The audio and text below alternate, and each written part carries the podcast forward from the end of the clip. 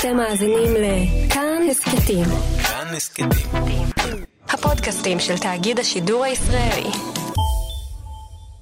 הוא המאסטר של עולם הטריוויה הישראלי, הוא כתב וערך את השאלות של כל השעשועונים הגדולים בישראל ב-25 השנים האחרונות, והוא יודע כמעט הכל על הכל. קבלו את הצ'ייסר, איתי הרמן!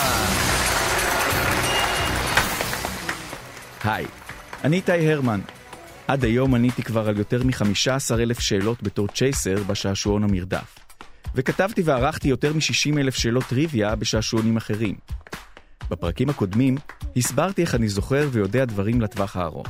מה אני עושה, ומה כל אחד יכול לעשות כדי לשפר את הזיכרון שלו. בשלוש השנים האחרונות אני במסע עצמי רציני, כדי לברר אם חוץ מזה יש משהו מיוחד במוח שלי. אז אין שום דבר יוצא דופן במבנה המוח שלי, לא נולדתי עם רכיב שמשפר לי את הביצועים, כמו שמעבד חזק או דיסק מורחב עוזר למחשב. האמת, אם כבר, נולדתי עם חסר. לא משהו שעוזר, אלא משהו שמפריע. הפרעת קשב וריכוז. ADD, attention deficit disorder. אני אנסה להסביר מה זה בדיוק אומר. הפרעת קשב וריכוז קורית כאשר חומר בשם דופמין, שמעורב בתהליכי הקשב שלנו במוח, לא עושה את העבודה שלו כמו שצריך, ואז היכולת של המוח לקלוט ולאבד מידע מהסביבה נפגעת.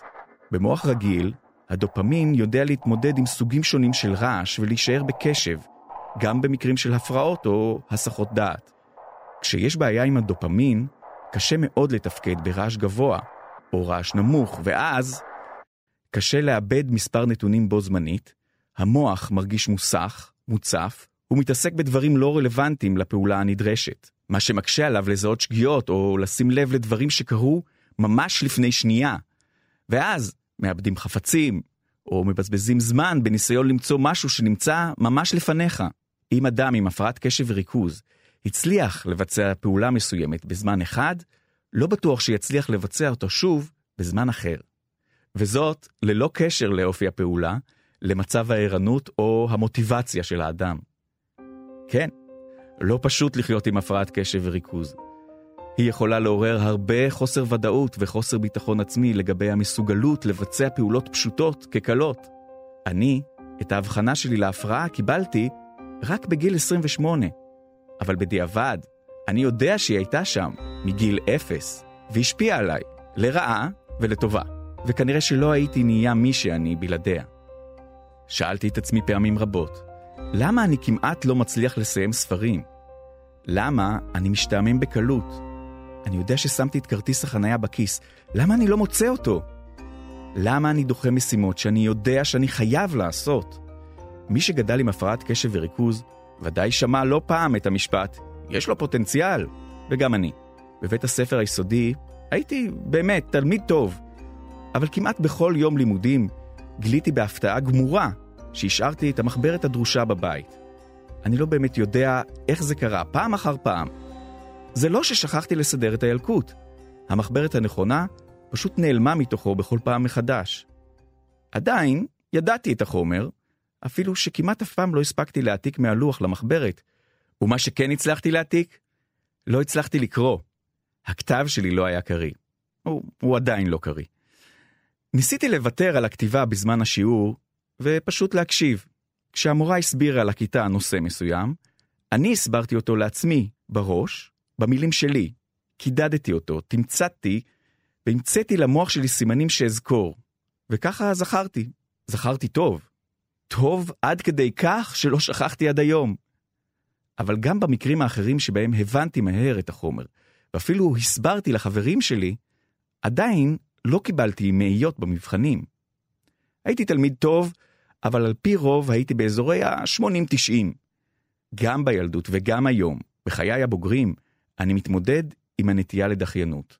דוחה משימות, או עושה רק 90% מהעבודה. זה מרגיש כמו גזירת גורל. שוב ושוב אני מגיע לבאר ולא שותה ממנה. המקרה המתסכל ביותר קרה אי שם בגיל 17, כשניסיתי להוציא רישיון נהיגה. בתחילת לימודי הנהיגה שלי למדתי מהר מאוד. הייתי תלמיד כיתה י"א, והמורה שלי לנהיגה, חנוך, אמר שאני מוכן לטסט אחרי 15 שיעורים. רק תיגש לעשות תיאוריה, לא בעיה בשבילך, אתה נראה לי חכם, ואז נגיש אותך לטסט, חנוך הבטיח. רק שבמבחן התיאוריה, טעיתי טעות אחת שפסלה לי את הבחינה.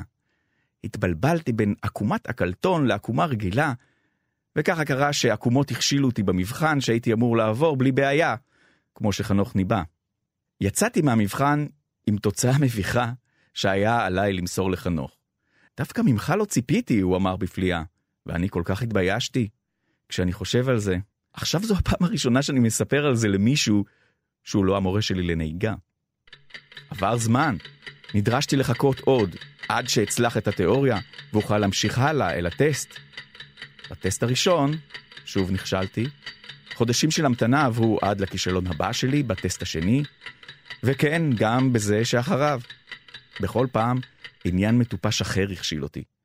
ברוב הפעמים העניינים האלה נבעו מחוסר ביטחון. בטסט הראשון לא האצתי מעל 50 קמ"ש במקטע של 200 מטר בכביש מהיר. בטסט השני אותתתי שמאלה, בכביש מתעכל, למרות שלא הייתי חייב. אחרי יותר מ-160 שיעורים, כבר לא למדתי נהיגה, אלא סתם נהגתי.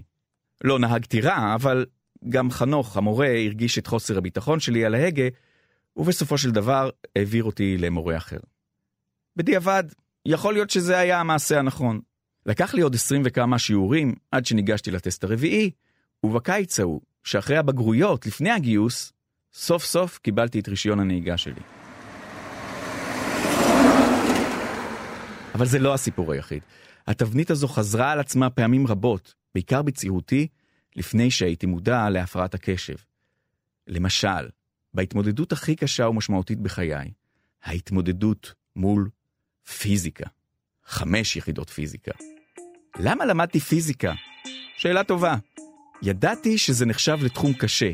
ידעתי שהרבה חוגים באוניברסיטה דורשים בגרות במקצועות מדעיים, וגם הממוצע שלי בפיזיקה בכיתה י' עמד על 98, בזמן שלמדתי עם חבריי לכיתת האומנות, התיאטרון והמוזיקה. מילדות אני יודע שהמפתח ללימוד ולזיכרון הוא ההבנה וההפנמה. אז מה קורה כשאני בעצמי לא הבנתי עד הסוף? או, כאן ההידרדרות החלה. זה התחיל בזה שנועה, החברה הטובה שלי עם הכתב היפה במחברת, החליטה שהיא לא רוצה לעבוד קשה והיא בעצם אוהבת יותר ספרות ועזבה את המגמה. ואז זה המשיך. כשחליתי והחסרתי שיעורים, בשליש השני לא היה ממי להעתיק. הניסיון לעקוב אחרי צילה, המורה לפיזיקה של שכבת י"א בתיכון אלון, בכיתה שריכזה את דור העתיד של ההייטק הישראלי והעולמי, הפך לאתגר ברמה שלא הכרתי. כשאני נתקל בקשיים בהבנה, גם אם הם מינוריים, הכל הולך לאיבוד. וככה קרה שהרכבת של המגמה לפיזיקה שעליתי עליה בתחילת השנה, המשיכה לדהור ולחקור תנע, זרם חילופין ואלקטרומגנטיות, בעוד שאני נשארתי על הרציף של החומר של תחילת כיתה י"א. הציונים שלי נפלו, כמו הכדורים שנפלו לגלילאו מהידיים בניסוי המפורסם שלו במגדל פיזה. התאוצה קבועה כלפי הקרקע, כלומר, מהירות הולכת וגוברת כלפי מטה. מ-90 ל-78, ל-61 ו-35, עד שבתחילת י"ב ציון השליש שלי עמד על 13. צילה הייתה מורה עצבנית, כפי שאפשר לצפות ממורה טיפוסית מול כיתה רוגשת וכישרונית. ובתוך הכיתה הזו, אני הייתי עסוק בלהשפיל מבטים לשולחן. שצילה לא תתפוס אותי בבורותי ואזכה ללעג של הפיזיקאים הצעירים, חבריי לספסל הלימודים. ידעתי שהבגרות תגיע יום אחד, רק התפללתי לנס שיציל אותי. בכל שנותיי בבית הספר מעולם לא הזמינו את ההורים שלי. הפעם הראשונה הייתה כשצילה הזמינה אותם לפני חנוכה של כיתה י"ב. לא ידעתי למה לצפות. אבא מעולם לא הפגין שביעות רצון מהמסלול האומנותי שבחר בין הזקונים שלו, לעומת שני אחיי הגדולים שלמדו במגמות הנדסיות. הציונים שלי בשאר המקצועות היו בסדר, אבל כבר ירדתי מחמש לארבע יחידות במתמטיקה. כך שהבגרות בפיזיקה הייתה עלי התאנה הבודד שנופפתי בו לפניו. אל תדאג, אבא, אני חושב על העתיד, ויום אחד יהיה לי מקצוע רציני. כך הייתי מנמק את השעות שהייתי מבלה בחזרות להופעות בבית הספר. אבל לא נשאר מהעלה הזה כלום בשנייה שצילה אימה לחשוף אותי במערומיי, בפגישה מול אבא ואימא. ביום הפגישה חיכיתי חסר אונים לבושות שהיא הולכת לעשות לי, עם כל הציונים הגרועים שלי. אבל הפגישה התחילה בטון מפתיע מצידה של צילה. היא הסבירה להוריי בקצרה שהיא פשוט חוששת שלא אצליח לעבור את בחינת הבגרות. לא היה לי מושג שהיא מסוגלת לדבר בטון רך ואמפתי. ישבתי בהפתעה גמורה לצד הוריי בזמן שהיא דיברה. מה את מציעה? שאל אבא בטון ענייני, שהיה באופן מפתיע קצת מחוייך ולא כעוס בכלל.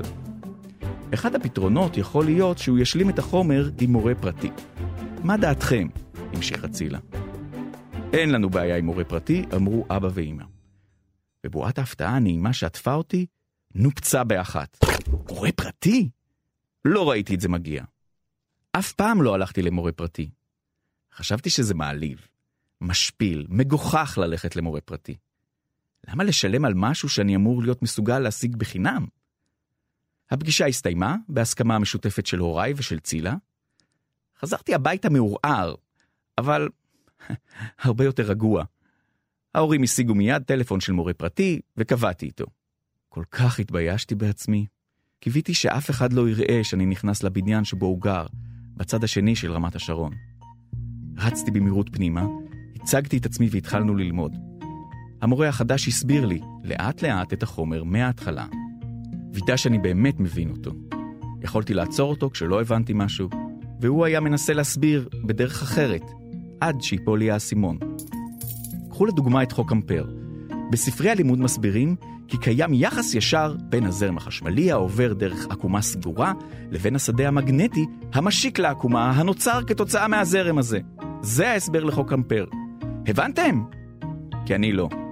כשהמורה החדש שלי ניסה להסביר את החוק הזה, הוא אמר, כשיש זרם חשמלי, הוא גורם לשדה מגנטי סביבו. וכבר הצלחתי לקבל איזשהו מושג, אבל כדי להבין אותו עד הסוף, הסברתי אותו לעצמי, במילים שלי, בעזרת דברים שאני כבר מכיר ויודע וטבועים בי חזק. כשאני שוחה בבריכה, אני עושה מסביב גלים קטנים. כשאני שוחה בבריכה אני כמו זרם חשמלי, והגלים שיצרתי הם השדה המגנטי שנוצר כתוצאה מהזרם. כמו אז, גם היום, אני תמיד מנסה לעשות השוואה, אנלוגיה למשהו שאני מבין, כדי לקלוט, ללמוד ולזכור. וכך, לאט לאט, החומר התחיל להסתדר לי בראש, אבל לא ידעתי איך אהיה בבחינה, וגם לא נשארו לי בחינות נוספות עד לבחינת המגן. המשכתי ללמוד במרץ, עד לבחינת המגן, שהייתה קשה מאוד. עניתי על כל השאלות, אבל לא היה לי מושג אם הצלחתי או לא. ואז צילה כינסה את הכיתה לשיעור מיוחד, אחרי שבדקה את הבחינות, ואמרה, אני מודאגת מאוד, לא חזרתם על החומר, כולכם הידרדרתם בציונים יחסית למה שהשגתם עד כה. קחו את עצמכם בידיים, תבואו מוכנים לבגרות. התאכזבתי מכולכם. בעצם, סליחה, יש תלמיד אחד שממש השתפר ואני מרגישה שהוא מוכן. כל הכבוד, איתי. קיבלתי במגן 78, למרות שקיוויתי רק ל-60, כך שהייתי בעננים. בבגרות עצמה קיבלתי 82, כך שסיימתי עם ציון של 80. לקח לי כמה שנים בכלל לספר לחבריי הטובים לספסל הלימודים, שבעצם לקחתי מורה פרטי, שהעביר אותי את הבגרות. אבל כשהסיפור הזה חזר אליי שוב, כשנכשלתי פעמיים בקורס האחרון, בסמסטר האחרון של התואר הראשון בכלכלה, בפעם הראשונה בשלוש שנים, כבר ידעתי. חייבת להיות דרך כלשהי להבין את החומר. כי כמו שסיפרתי בפרק השני, היום בו למדתי ללמוד, אם מישהו, בן אנוש, הבין את זה לפניי, גם אני אצליח להבין. אני רק חייב למצוא את הדרך, את ההסברים שיהיו מובנים לי. חוויות הכישלון האלה עיצבו אותי, והכתיבו לי דרך הססנית ומלאת ספקות לפרקי זמן לא קצרים בחיי. אני יכול לאבד מהר מאוד את הביטחון ואת האמונה שאני יכול אי פעם להצליח. הפרעת קשב היא דבר די מבאס לחיות איתו.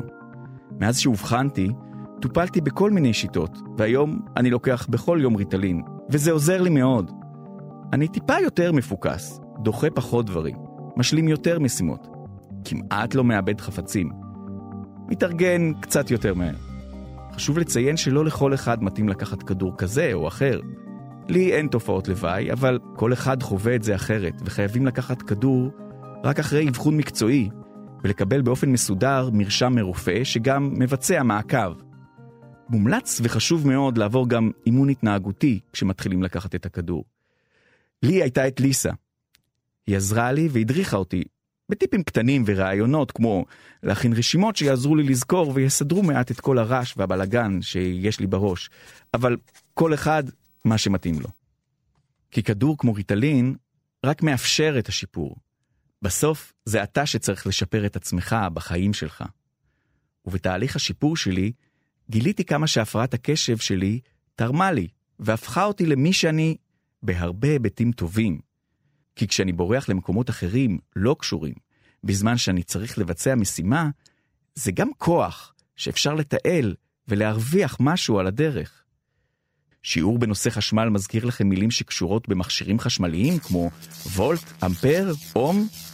נסו להבין איך הם קשורים לחומר ולחיים שלכם. משחק הכדורגל בין אטלנטה לטוטנהאם משעמם? נסו להבין מה מקור השמות של הקבוצות, מאיפה הן באירופה, למה אומרים אטלנטה ולא אטלנטה? ואם אין לכם הפרעת קשב וריכוז, אגב, לכולנו יש, ההבדל הוא בעוצמת ההפרעה, אני עדיין ממליץ לכם להקשיב לטיפים שלי בסוף הפרק, כי מה שעוזר למי שיש הפרעת קשב, יעזור בוודאי גם למי שאין. טיפ ראשון, כשאתם מתקשים או לא מבינים משהו, נסו למצוא את הדרך שלכם להבין אותו ולהתחבר לחומר. אנלוגיות לעולמות שאתם אוהבים. טיפ שני, אל תתביישו להיעזר במישהו כדי שיציע לכם את הדרך להבנה. מוח של מישהו אחר יכול להסביר לכם בקלות דברים שפשוט לא חשבתם או לא שמתם לב אליהם קודם. וטיפ אחרון, תנו למוח שלכם לשחק עם עצמו גם כשאתם באמצע משימה חשובה. כוונו את המשחק ללמוד משהו אחר. לא חשוב מה, כי לשחק זה דבר כיפי. ונסיים בתודה למוחות הנוספים שעובדים על הפודקאסט הזה. רום אטיק, מאיה פלמון וירדן מרציאנו, שמראים לי כל הזמן דברים פשוטים שמחכימים ומשפרים אותי.